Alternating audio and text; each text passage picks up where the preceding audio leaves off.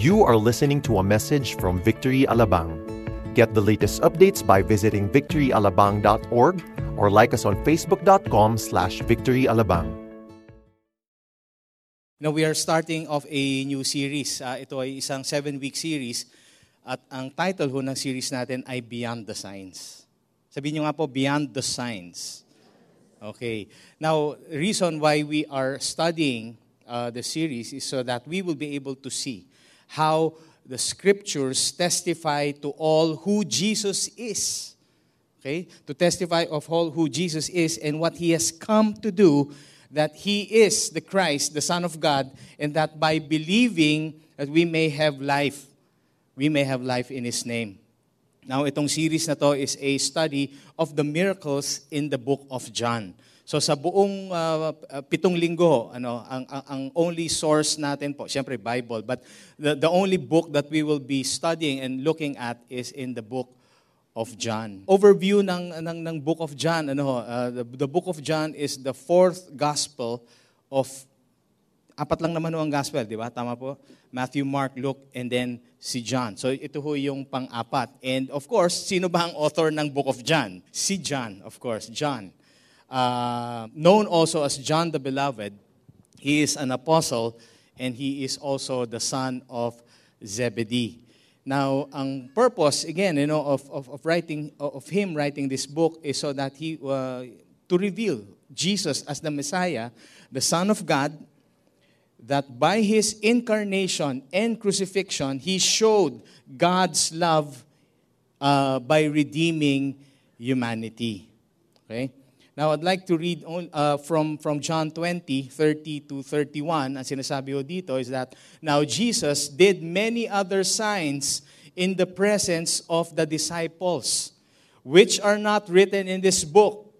But these are written so that you may believe, that we may believe that Jesus is the Christ, the Son of God, and that by believing, you or we may have life in His name. Now, pag pinag-usapan po natin ang signs, uh, signs, kung yung mga signs na directional tools, ano, they are directional tools pointing to a destination. Okay? Ang ang uh, when pag nakakakita ho tayo ng sign, 'di ba? Kunyari, uh, this way to Muntinlupa, this way to SM, you know, you you know that you are heading in the right place. Nung uh, weekend po, no? Um, two weddings, Saturday and Sunday. So, ang, ang destination po namin ay sa Kalatagan, Batangas, nung Sabado ng umaga. I did the wedding that afternoon. Kinabukasan, from Kalatagan, Batangas, diretso ho kami ng San Juan, Batangas. Kung titignan nyo sa mapa, magkabilang dulo ho siya. At kung walang mga sign, ay malamang maliligaw ho kami. Baka napunta kami sa Quezon, napunta kami sa Cavite, you know, but signs indeed help. Now, anyway, ang signs dito sa, sa pag-uusapan natin ano, means miracles. And they are regarded as evidences of supernatural power. Now, signs or the miracles that Jesus did were evidences that He can indeed turn nothings into some things. He can turn the ordinary into something that is overwhelming. Okay? Kamangha-mangha. Signs, they point to Jesus Christ. Signs point us to the one who does the miracles.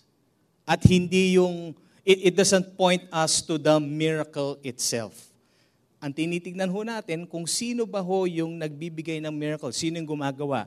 At hindi ho natin wini-worship kung ano yung nangyayaring miracle sa buhay natin. Now, just to run through you, kung ano po ang pag-uusapan natin dito sa pitong linggo, now for this afternoon, pag-uusapan ho natin is the wedding at Cana.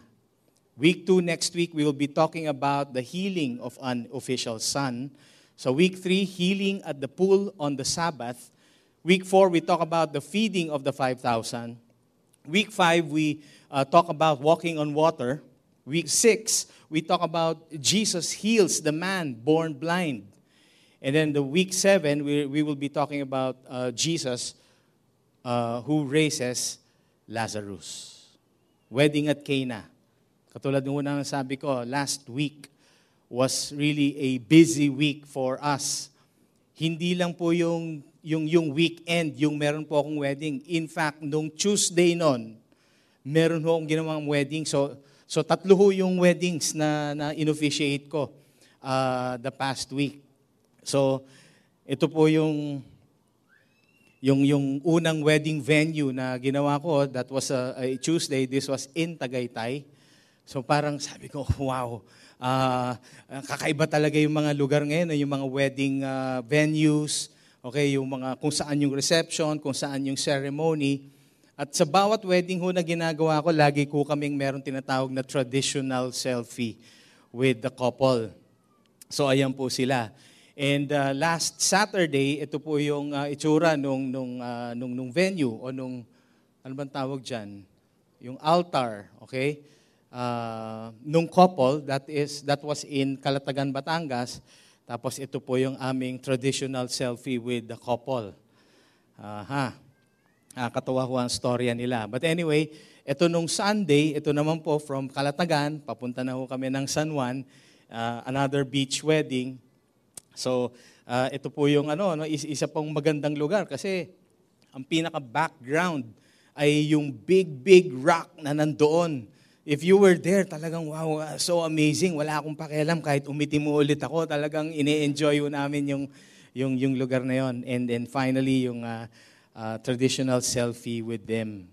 We love doing weddings. I, I mean, I mean ako pala, na, siyempre kasama ko palagi ang wife ko and, and at times, I'm with my, we are with our youngest son. And uh, lalo na ho pag may biyahe because it also gives us a time to bond with each other. Weddings. A time really to celebrate. Sabi namin, Alay, pakuha tayo dito sa baton na ito kasi talagang, whoo, it was really a busy, busy week. Kaya sige, tayo naman yung mag-celebrate dito. So it was really fun. The following day, Monday, yun na ho yung biyahe namin pabalik. Buti na lang, ano, may tra- hindi, hindi naman buti na lang may transport strike. Pero, ibig sabihin, ano, hindi na absent yung anak namin dahil naging holiday siya. Uh, so, uh, advantage lang po. Pero hindi naman yung sinasabing buti na lang nag-transport strike. For this afternoon, we'll be reading from John 2, uh, verses 1 to 11. And as you uh, turn your Bibles o yung inyong mga gadgets po uh, to this book, John 2, verses 1 to 11. Let's all read it together. One, two, three. Let's go. On the third day, there was a wedding at Cana in Galilee, and the mother of Jesus was there. Jesus also was invited to the wedding with his disciples. And when the wine ran out, the mother of Jesus said to him, They have no wine. Verse 4 And Jesus said to her, Woman, what does this have to do with me? My hour has not yet come. His mother said to the servants, Do whatever he tells you. Now there were six stone jars or water jars there for the Jewish, Jewish rites of purification, now each holding 20 or 30 gallons. Jesus said to the servants, Fill the jars with water. And they filled them up to the brim. And he said to them, now draw some water out and take it to the master of the feast. So they took it. When the master of the feast tasted the water, now become wine, and did not know where it came from, the master of the feast called the bridegroom and said to him, Everyone serves the good wine first, and when people have drunk freely, then the poor wine but you have kept the good wine until now. This, the first of his signs, Jesus did at Cana in Galilee and manifested his glory, and his disciples believed him. Let's pray. Lord, we're just so excited, Lord, to uh, hear from you today. We're so excited to make a study, Lord, of, of, of the book of John Lord, specifically all the signs or the miracles that you have made. Lord, we know that you have done a lot of signs or miracles in our lives. Just would you reveal, Lord, more things to us this afternoon or this evening, Lord, as even as I speak to them, kung kahit na ang, ang, ang it's my audible audible voice that they will be hearing, Lord, allow them to hear your voice so clearly. Lord, it is as if that you are whispering into their ear. Thank you, Holy Spirit, that you are indeed our teacher. And once again, we declare the Lord Jesus Christ will always remain to, to rule and to reign in our hearts and in our lives. This we all pray in Jesus' name. Amen. Ang Cana po was a village in the hills of Galilee. Ngayon, sinasabi ho nila na itong lugar na ito is an insignificant place. Kumbaga eh, ito ho'y hindi masyadong kilala. Kung kunyari tayo ay pumunta dito sa Muntinlupa, so may, may binanggit na isang, isang barangay, Uh, parang ang sagot, saan ba yun? Saan ba yung lugar na yon sa, sa, sa Muntinlupa? Hindi alam. Hindi ko alam kung nasaan yon. Pero malapit sa ganitong klaseng barangay yon. So ganun ho din yung, yung Cana in, in, in Galilee. Now, it's also interesting to note that the very first miracle that Jesus did was in a wedding. Sa isang kasalan po in an unknown place. Kumbaga, it was considered a low-key event. So kung bakit ho nangyari yon, hindi ho natin alam. Siyempre, ang Panginoon lang po ang may alam kung, kung, kung, kung bakit niya uumpisahan you know, ang kanyang mga miracles in that small town. Now, tingnan ho natin yung buong storya, no, how it goes. Now, unang-una, there was an event. At nabanggit nga ho natin that this is a wedding. We're going to read from verses 1 and 2. Itong event ho na ito, sabi nga, on the third day, there was a wedding at Cana in Galilee, and the mother of Jesus was there. Now, Jesus was also invited to the wedding with his disciples. Now, uh, hindi ho din klaro kung, kung bakit po nandoon si the mother of Jesus, ano, we are referring to Mary, uh, maari po na siya ho ay uh, close family, ano, uh, a close friend or yung yung kinasal, yung pamilya ng kinasal ay uh, uh, mga kaibigan, ano? Uh, mga or mga kamag-anak. Okay? Uh, yung couple could be relatives. They must be siguro sinabi ko na nga, no? They must be close friends.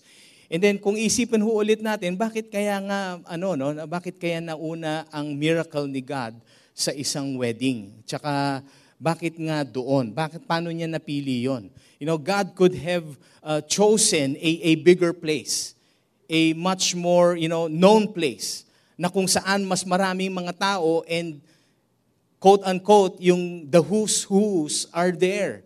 Andun yung mga kilalang mga celebrities, so to speak. Okay, mga kilalang siguro, uh, may mga politiko, di ba? Pwede namang ganun kaagad para makita kaagad yung glory ng Panginoon. But He chose a small place, uh, even considered as irrelevant. Now, si Jesus wants us to know that He wants to be involved in our everyday life. People may not have understood that, pero hindi rin aksidente na nandun si Mary tapos in-invite si Jesus, but everything, I believe, was already planned.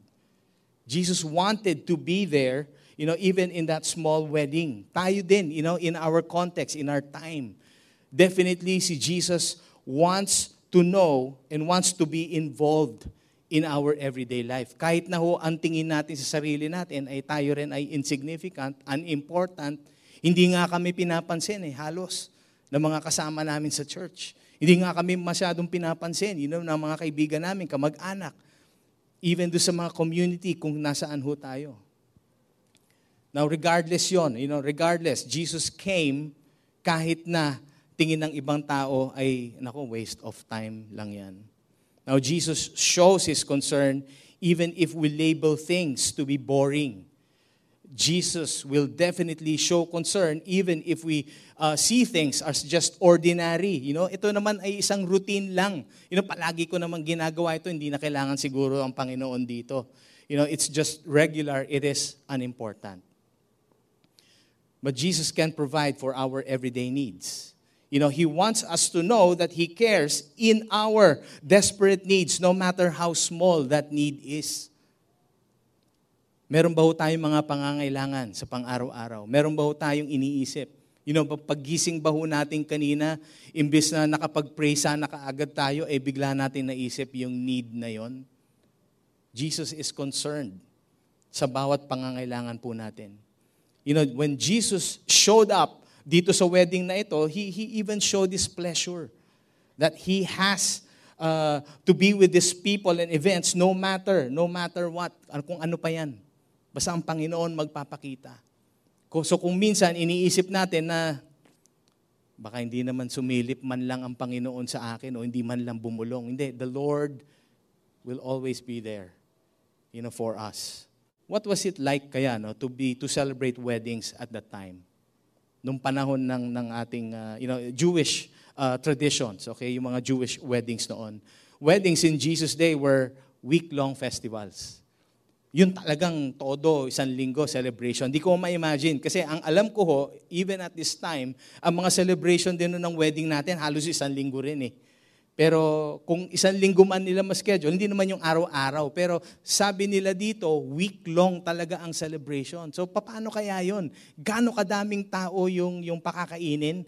You know, gaano ka, kadaming tao yung, uh, you know, yung, that you will be, have fellowship with? In, in, in the provinces, like especially in, in Batangas, pag kami kinakasalo kami at uh, sinasabi ho nila, ganito lang muna yung ceremony kasi meron din ho kaming celebration sa, sa lugar namin sa Batangas.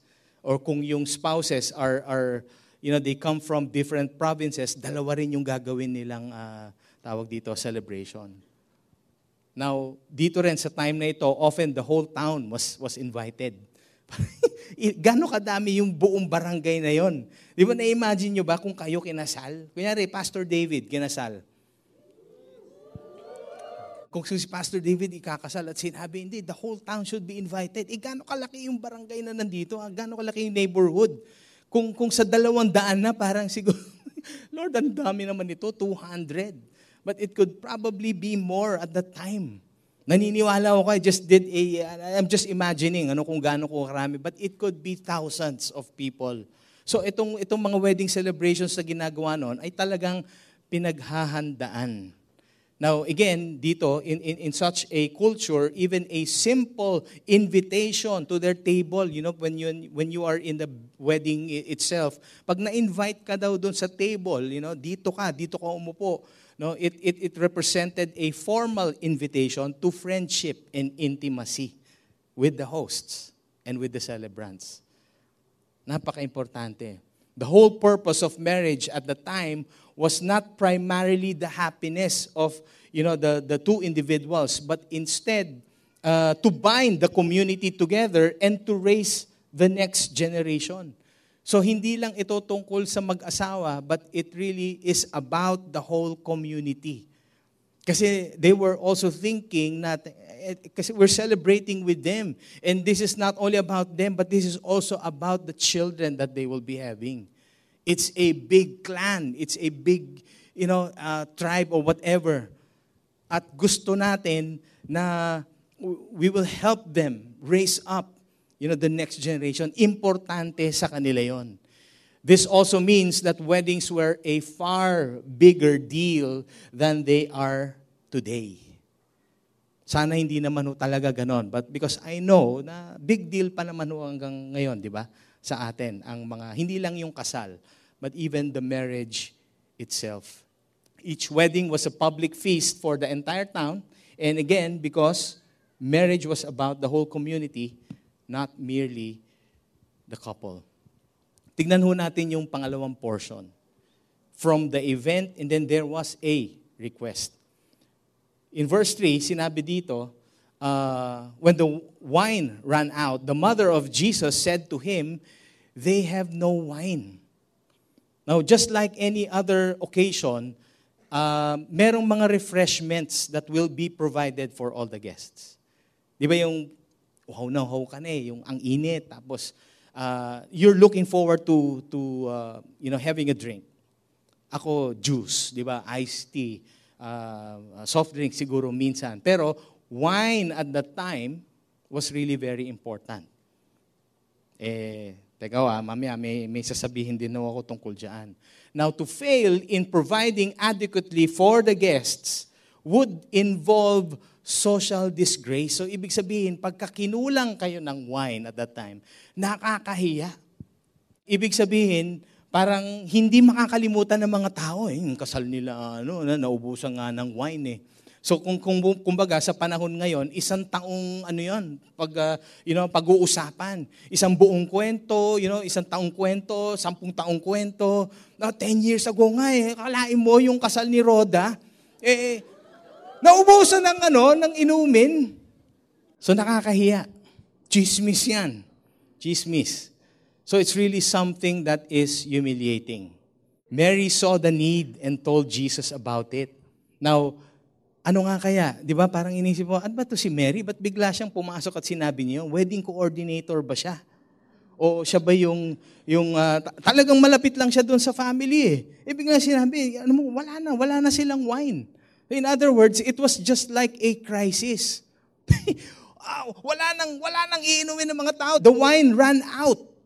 Since it is a regular part of the wedding feast, eh, parang nakakapanlambot yon.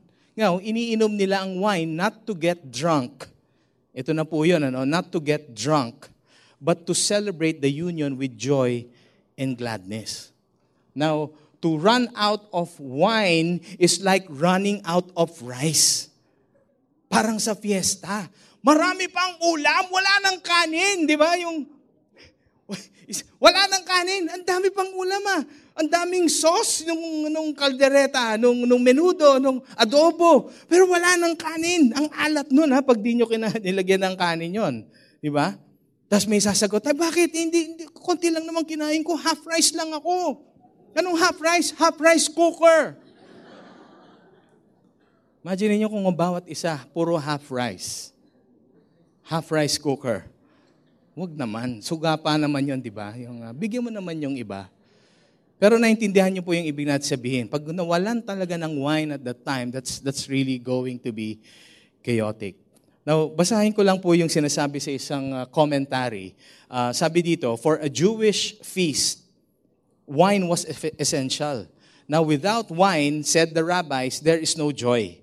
It was, it was not that people were drunken, but in the East, wine was an essential drunkenness was in fact a great disgrace. O, ulitin ko ha. Drunkenness was in fact a great disgrace. And they actually drank their wine in a mixture composed of two parts of wine to three parts of water. Kasi baka inisip, oy, maganda itong ginawa ng book ni John. Inumpisahan pa niya with wine drinking. Hindi po. That is their context at, uh, you know, for, for whatever reason, that it started out with a wedding in which importante pong wine, uulitin ko po, hindi ho natin alam. But, during that time, wine was used to purify the water. Hinahaluan ho talaga siya ng tubig. Kasi wala pang mga agwavida noong araw. Wala pang crystal clear, di ba? Tatawag ka, pwede ba hong umorder ng purified water? Hindi what will purify the water is the mixture of wine. Naintindihan ba ho natin yon? Sinasabi rin ho sa Romans 13.13, if you just want to take note of it.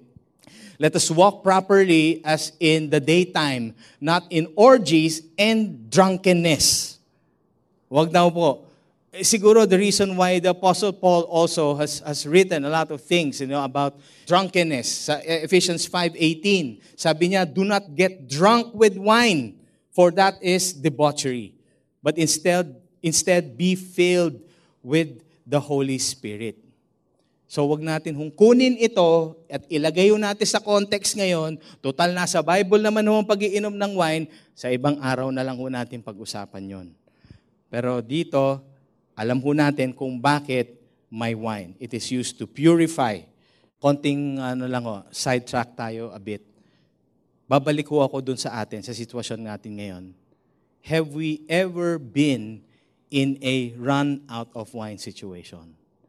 Tayo rin ho ba ay naging ganon? There can be a lot of things now that we can run out of wine, so to speak.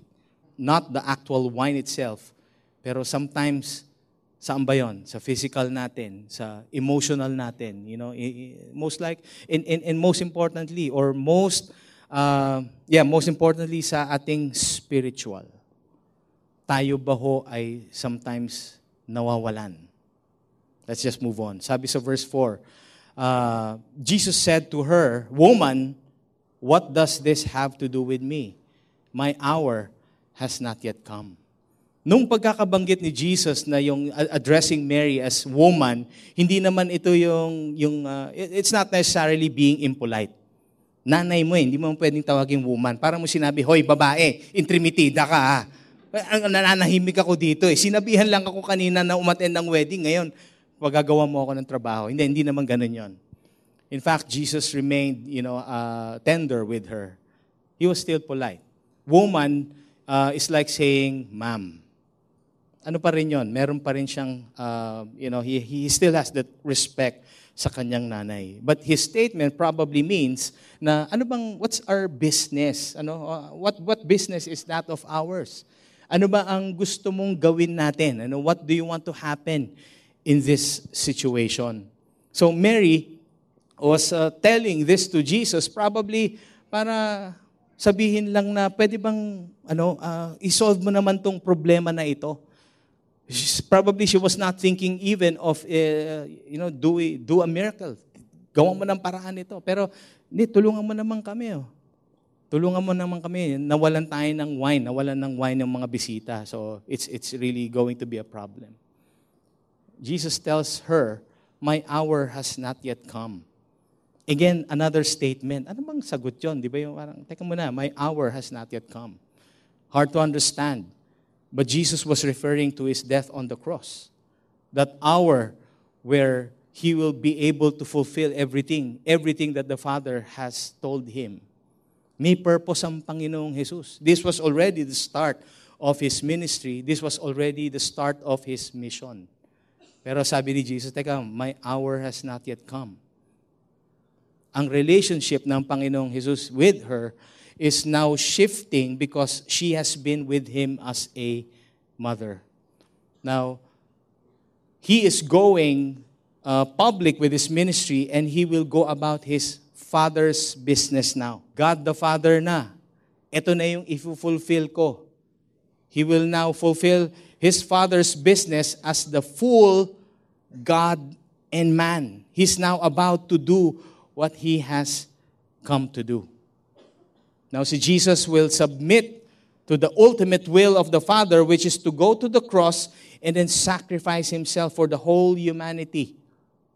And this is throughout uh, the generations. Hindi lang nung panahon yon, even up until now, at bumilang pa ho tayo ng napakaraming generations that will be coming after us. Now, verse 5 says, ano, his mother said to the servants, do whatever he tells you. So nakita niyo yung, yung mga sagutan nila na, teka muna, uh, ano, ano, anong, anong gagawin ko, di ba? Balik tayo doon. What does this have to do with me? My hour's not yet come. Hindi sinagot ni Mary, pero sabi niya doon sa servants, do whatever that he tells you. There was most likely a, a confidence of Mary sa kanyang anak, you know, kay Jesus. Hindi nag-diminish Though, though para sa isang nanay o sa isang magulang, alam mo naman ang, ang kapasidad ng iyong anak. Sasagutin ka ng ganon. Di ba? Parang minsan sasabihin mo, uh, sige na nga, wag na nga lang ikaw. Pero when she told the servants, you know, do whatever he tells you, may confidence pa rin si Mary with her. Hindi pa nag-diminish ang confidence niya. Do whatever he tells you is also a key statement in our, you know, in our living the Lord will always speak to us and He would tell us to do something. Maraming command ang Panginoon po sa atin. Kaya nga uh, it's always a, a strong encouragement sa bawat isa na magkaroon po tayo ng Bible. And then when we have our Bible to read the scriptures, eh, dun ho mangungusap ang Panginoon sa atin. So anyway, God wants us to have a heart of obedience. See, God wants us to take the initial step of faith and then He will do the miracle. At times we pray, we pray for things. Nagdadasal po tayo. Tapos, sa pagdadasal natin, wala naman tayong ginagawa. And sa tagal na ng panahon na walang nangyayari, tatanungin pa natin ng Panginoon, bakit hindi pa nangyayari to Lord yung mga pinagdadasal ko sa iyo?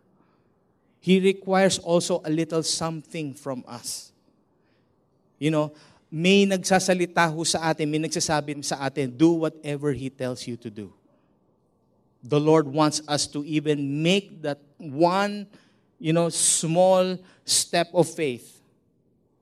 At wag na wag ho natin mamimiss out yung miracle na yun by failing to do so. Now again, just going back to that uh, question, yung sinabi ko kanina, when we are in a run out of wine situation, and then God instructs us to do something, gagawin ba ho natin yon? Kikilos ba ho tayo? And then will we believe Him? Maniniwala ba ho tayo? Let's go to the third one. At ito ho na yung miracle. So from the event to the request, and then now the miracle. There were six stone jars that were uh, that uh, you know six stone water jars there for the Jewish rites of purification. Now each holding twenty or thirty gallons. Now Jesus said to the servants, "Fill the jars with water," and then they filled them up to the brim. Now itong mga stone jars na to, as as mentioned here, it's used for ceremonial washing at kung gaano kalaki yan, ang kasya ho dyan ay 20 to 30 gallons of water. Let's say, ito ho ay i-convert ko sa ounces. At sa bawat isang baso, you know, I'm, I'm getting ahead of myself, pero may punto lang po ako. Sa bawat baso na may 8 ounces, itong 6 jars na to can, can, uh, you know, can, can supply from 2,000 to 2,800 people sa 8 ounces. Eh pero kung tig, for 4 ounces lang ang iniinom nila, bawat isang tao isang isang 4 ounce uh, of water, then that's about 5,000 plus, you know, people that can drink. So just one one thing lang na, mm, ganun pala karami ang isusupply ng Panginoon dito. Now again, uh, according to uh, the Jews' uh, ceremonial law, people became symbolically unclean by touching objects of everyday life. Kaya pag sila ay naguhugas ng paa at kamay, dito ho nang gagaling ang tubig sa mga water jars na ito. Before eating, they wash their hands. Before eating, they wash their feet. Kasi galing sa labas. Hindi naman nila pangkakain yung paa. Tama ba ho yun? Opo. Now, fill the jars was all Jesus commanded them to do. Yun lang ang sinabi niya. Now, ang Panginoon, even up until this time, He also can use vessels. He can use any other instrument or even people to perform His miracles in our lives. Kasi minsan parang ganun ho tayo. Eh, we're just so desperate at hindi ho natin alam. Lord, we have already run out of wine. Not the actual wine, but there something is running out in our lives. But He will use a lot of things to perform his miracles. Miracles have continued on to happen, you know, even up until this time. Verse 8 says, no, no, he said to them, Now draw some water out and take it to the master of the feast. And then so they took it. When the master of the feast tasted the water that now became wine and did not know where it came from, the master of the feast called the bridegroom interesting that after Jesus tells, you know, the servants, fill the jars. Pagkapuno, o sige, take some out. Ano, paano yun? Kapupuno lang namin. Hindi, take some out. It was not a spectacular miracle, so to speak. It was not flamboyant or extraordinary. It was in fact unnoticeable. Di ba para sa, for, for Jesus to say, punuin, o sige, tanggalan mo na. Bigay mo na kaagad yan. No? Ano nangyari? Di ba? Kumbaga nag-iisip tayo, eh, baka may gagawin pa ang Panginoon dito. Siguro may, may magic wand or, or something. You know, He would wave His hand and then say, uh, whatever. Di ba? Yung mga magician. Igaganon nila yon. But it, it was that quick. And sometimes, ganon din ho kabilis yung mga miracles na nangyari sa buhay natin. May hiningi tayo and then Jesus all, uh, just instantly does something. And it becomes unnoticeable. Hindi natin alam, teka na nangyayari na yung miracle sa buhay natin. That was what's happening at the time. Many of the miracles in our lives happen, you know, unnoticeable. Just an illustration of kahapon, uh, someone, a wife, uh, she messages me and then asks to to have a short talk with her. Sabi niya, pwede bang mag-update lang ako? Kasi two years ago, nag-pray ka sa akin. Sabi niya sa akin, ano, it was Victory Weekend. At pinag-pray ko daw siya. Naalala ko naman siya, hindi ko lang maalala yung prayer. But at that time, I, the only thing that I could remember is this, na parang sabi ko, grabe, hindi ko maipinta yung mukha niya. Uh, yung, yung sobrang, sa sobrang problemado niyang tao, parang, alam mo yung taong nalulukot ang mukha, di ba? Yung, hindi, hindi ko ma-explain eh. I guess some of you, napagdaanan nyo na yun sa sobrang dami ng problema, hindi nyo talaga maipinta yung mukha ninyo para kayong nilukot. But when I saw her yesterday, iba yung iba yung face niya, no? There was there was like a uh, parang glow or something, ano? I, I can't explain it. Pero it was as if na, oh wow, something really happened in your life. And she was thanking me for it. Sabi ko, teka muna, wag, wag. hindi ako, hindi ko alam yan. You know, I just prayed for you. Pinagdasal lang kita. And I also reminded her, hindi mo lang alam, these are three major miracles that happened to you in the past two years. Pero sabi ko, yung mga maliliit na miracles ang hindi mo siguro naaalala o nakikita. And then she asked me, ano ba yung mga yon? Sabi ko, yung nagising ka kaninang umaga. For two years, you woke up every day. At para ho sa ating lahat, naghahanap po tayo ng malalaking mga miracles. To wake up every day is already a miracle. Yung nakakakain ho tayo ng at least three times a day ng half rice, half rice cooker, ay isang miracle na rin in itself. The mere fact that you can walk to SM Muntinlupa is a miracle in itself. Ito po ay, ay, ay, ay, mga bagay na kailangan nating i-ano, no, to take note of. Gawa ho tayo ng inventory, okay lang ho yun. Lord, maraming salamat. Even in our prayers, maraming salamat, Lord. Nagising ako kanina. May mga taong hindi na nagigising. May mga taong hindi na nakakakain. May mga taong hindi na nakakalakad. But these are miracles that we are experiencing every day. Now, the water turning into wine is a miracle of transformation. The state or the characteristic of the water was changed. It was altered. It was converted into wine. Kung naintindihan ho natin ang winemaking process, ang haba ho nun. Uh, from the vineyard, from picking up the grapes, tapos yung, yung, yung ginagawang proseso at nilalagay sa bote and, and to keep for many years, that's, that's really a long, long process. Our lives are like that also.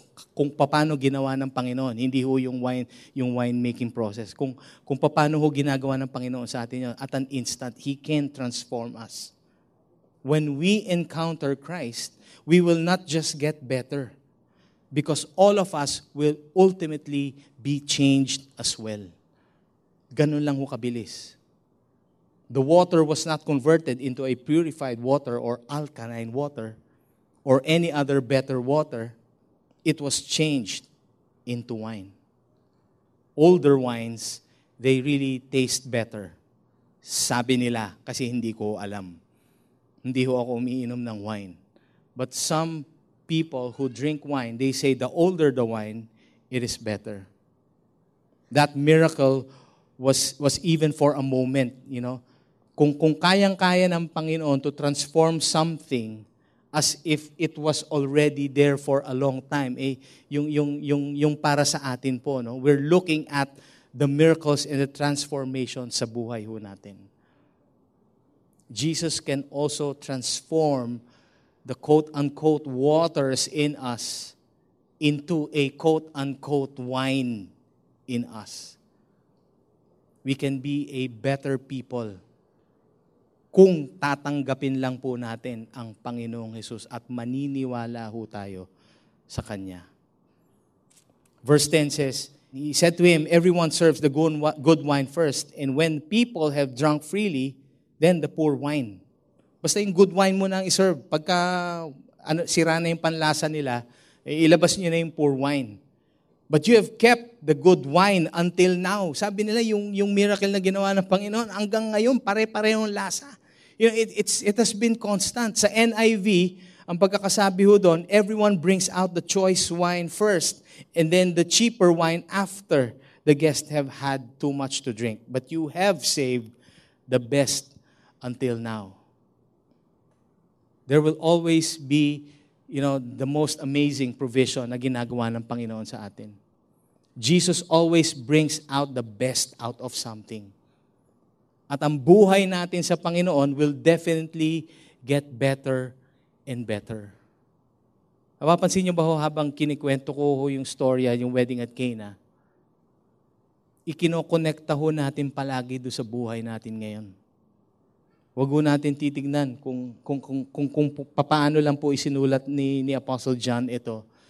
But we will also, or we should also somehow see how it applies to us in this given time.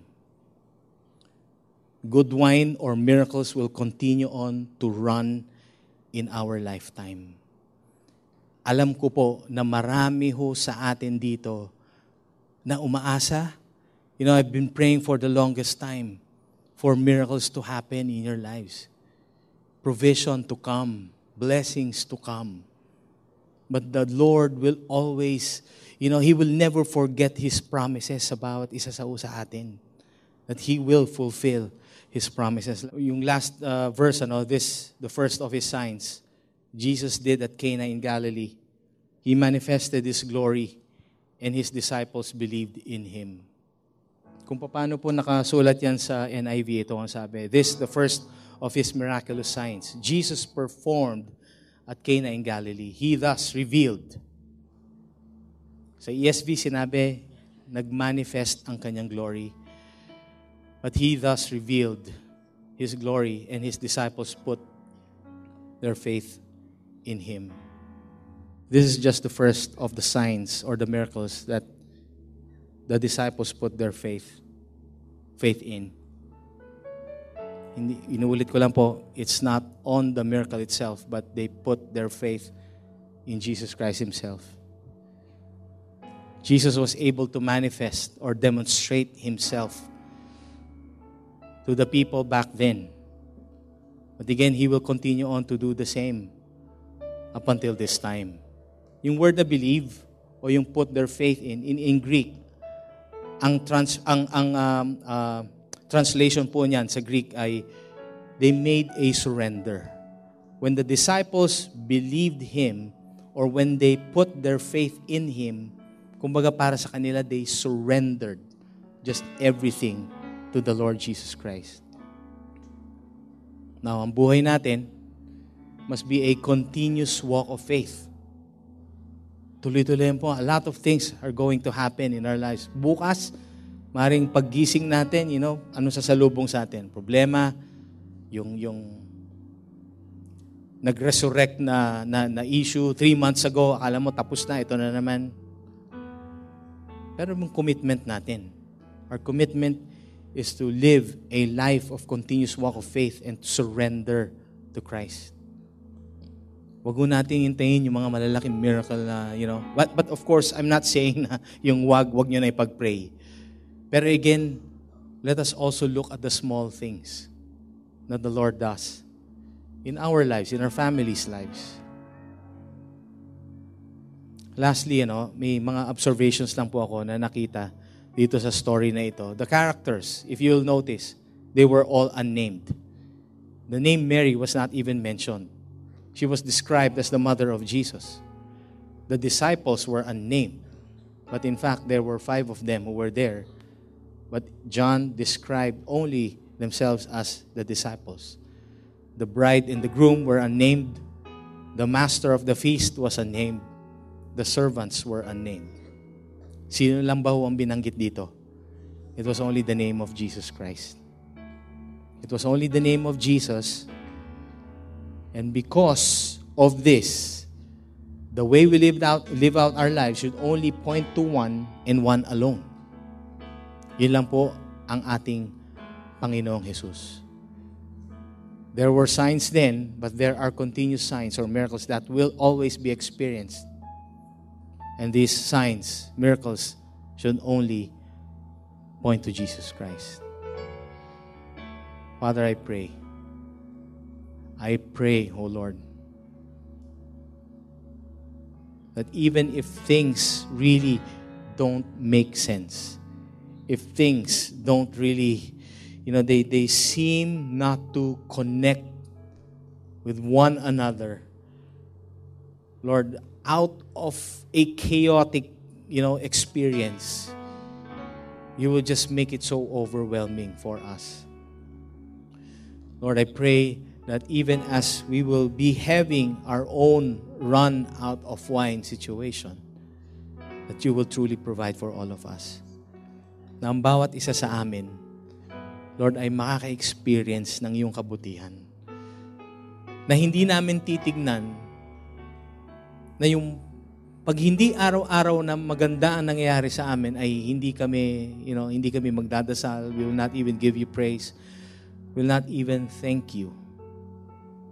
But Lord, our commitment, even as we have seen, Lord, some, some, some things in this story is, is just to praise you, to thank you, to worship you, to give you praise. We are insignificant people, Lord, for some men, or in fact, baka to all men. Pero you have always given us value. You've always given us value. We are a people who is so important to you na ayaw mo, Lord, na mawala kami.